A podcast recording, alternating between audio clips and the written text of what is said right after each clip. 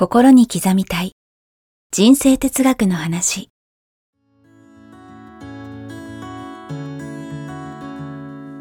学校に行けない子どもたちからオリンピック選手をはじめとするアスリート企業経営者マネージャー新入社員。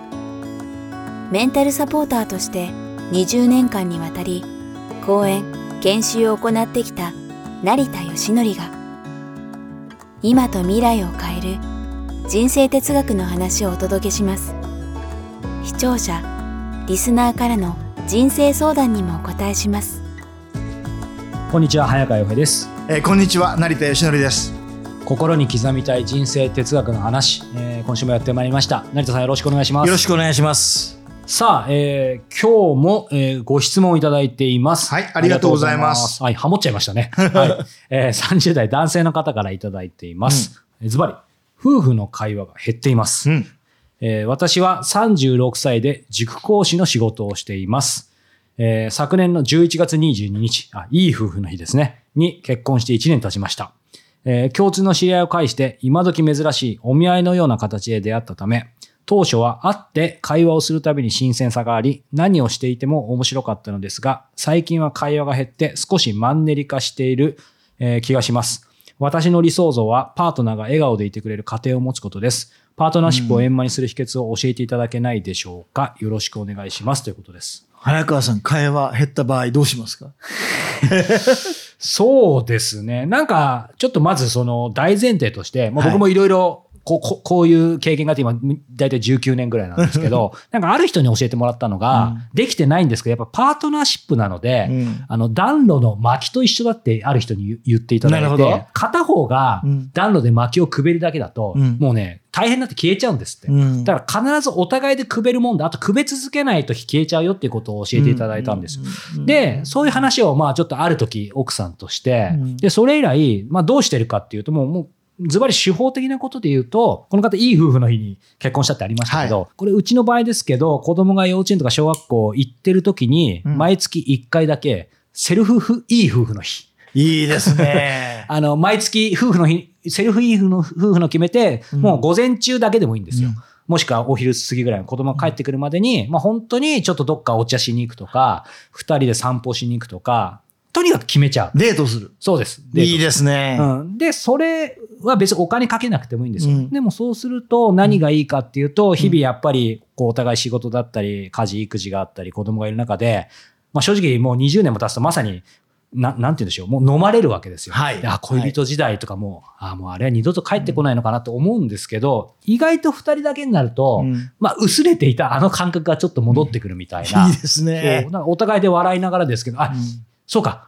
あの日常は日常であるんだけど、本来僕らこういうもの持ってたんだみたいな。うん。だからまた頑張ろうってなって、次の、ま、月の夫婦の日を決めて、そこからまた仮紙振り乱してまた元に戻っていくんですけど、すごくいいそアイディアですうん。ね、ちょっと手法的な話なんですけど、でもうん。それは4、5年前からやっているので、まあまあ個人的にはまずそれ一つあるかなと思います。はい。それ素晴らしいです。ぜひはい、夫婦の日、毎月1日、はい。デートの日をねそう、もう数時間作っていただいて、かなとは思うんですけど。このカップルの方はまだ結婚して間もないのでお子さんいらっしゃらないでしょうね、おそらくね。なので、はい。ぜひね、デートを続けていただいてね、毎月必ず1日、はい。2人でね、デートする日を決めて。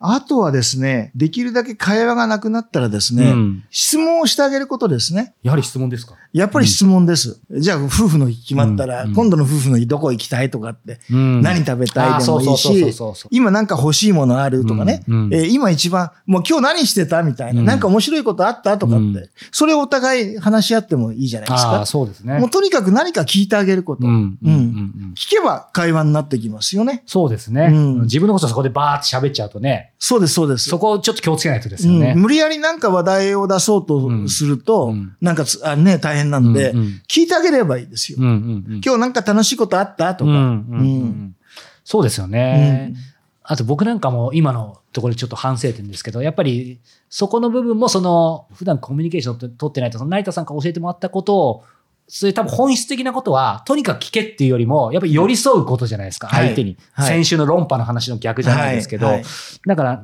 なんていうんでしょう、究極的には何かあったって聞いた時に何かなかったとしても、うん。その、do、するとかしたとかだけじゃなくて、うん。やっぱ相手が今どんな感じかっていう、なんかやっぱ特にその女性に対してやっぱ感情とか気持ちに寄り添うみたいな、いうんや、できてないんですけど、うんなんかどうしても行動で何でも解決しようとしちゃうので、うんなんかその辺って大事ですよね。きっと大事ですねうんうんとにかく相手に対する感謝の気持ちは、うんまず常に伝えること。それはちゃんと伝えること。いつもありがとね。うんうんねうんもう何でも、ただご飯食べるときも、うんいつも美味しい料理ありがとね、うんとかね。うんもう忙しい中作ってくれてありがとね、とか、うんもうとにかく感謝を常に伝える。これお互いがすごい大事です。そうですね。感謝なくなっちゃうと、うんもういて当たり前、うんやってくれて当たり前、うんと不平不満が出てくるんで。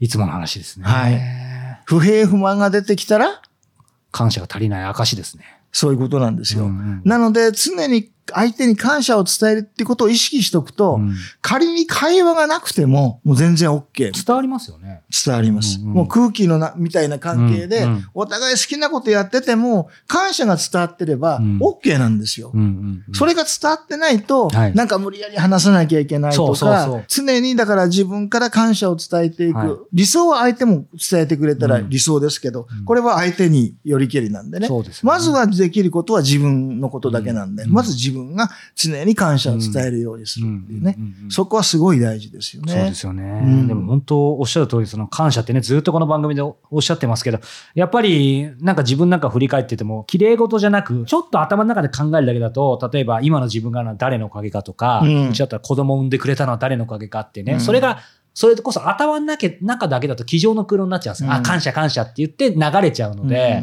毎朝必ず、ただ感謝って書くんじゃなくて、本当に奥さんが今まで支えてくれたこととか、うん本当に子供を産んでくれたこと、あとね、この例えがいいかわかんないですけど、たまに言うじゃないですか、その家でいろんな家事とか育児とかね、それをお金が、もちろんお金のためにやってるわけじゃないですけど、でも、やっぱり非常に尊いことをやってくれていて、それをいわゆる労働に換算したらどれだけのものだって話もあるじゃないですか。だからそれを赤のある意味他人である。結婚したとや他人である自分のためにやってくれたのかっていうのを毎日書いて書いて朝晩反数して感謝してもまだまだなんで、うん。これ僕だけですか？やっぱ人間ってそれこそ愚愚か者なんでしょうか？はい、そうです。あ、即答ですね。まさにこれ何なんでしょうね？まさにね。うん。だから大切なのは、うん感謝は言葉にすることが大事ですね、やっぱり。そうか、自分で書くっていう言葉もそうだし、もちろん相手に出すって。相手に対して。うん。やっぱり言葉にしないと伝わりませんので、あうんの呼吸とかね、うん。えー言いますけれども、はやはり言葉にするってことがすごく相手に対するね、うん。感謝を表すっていう意味でも大事ですよね。うん。これ今お話伺ってて思ったんですけど、そういう意味ではこうね、今回はご夫婦、新婚ってありますけど、パートナーシップっていう意味では何も別に夫婦とかだけじゃなくて、うんまあ仕事のね、部下、上司もそうだし、一緒に仕事をするパートナーも含めて、なんか全部に応用できそうですよね。もうすべて一緒ですね。うんうんですから部下に対しても、うんいわゆる会話がなくなってしまう。はいそしたらどうすればいいか。まずは感謝の気持ちを常に持ちながら、うん何かあることにありがとねって言いながら、聞くことです。うん。いろんなことを。うん。なんか困ってることないって、うん。大丈夫かいって困ってることないって。うんでもコミュニケーション長けてる人って、うん。たけ長けてるというか、そのちゃんとマネジメントがきちんとできてる人って見ると、僕なんかも、あの例えば僕のクライアントである A さんっていう人がね、いるんですけど、成田さんも知ってる、僕らの共通のあるビジネスの、うんあの僕ぐらいの年齢の男性がいるんですけど、はいはいその彼なんかは一緒に仕事をしてると本当にそうなんですよ。近く通る他のスタッフに、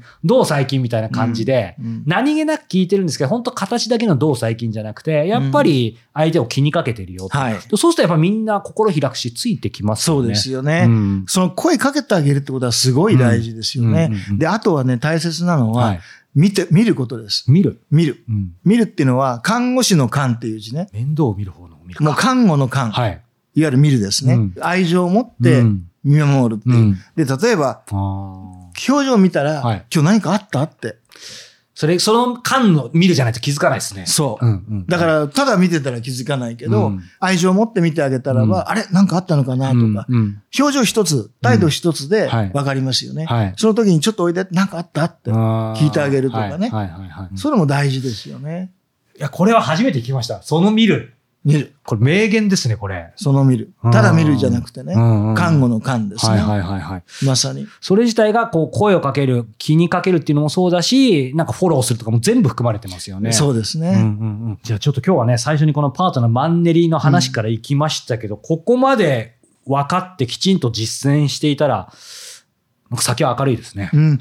やっぱり人間関係で、はい。一番、まあ、人間関係良くするくらい夫婦関係でも、うん。上司、部下でも、友達でも、親子でも、うん。兄弟でも、全部一緒なんですけど、はい。まず感謝ありきなんですよ。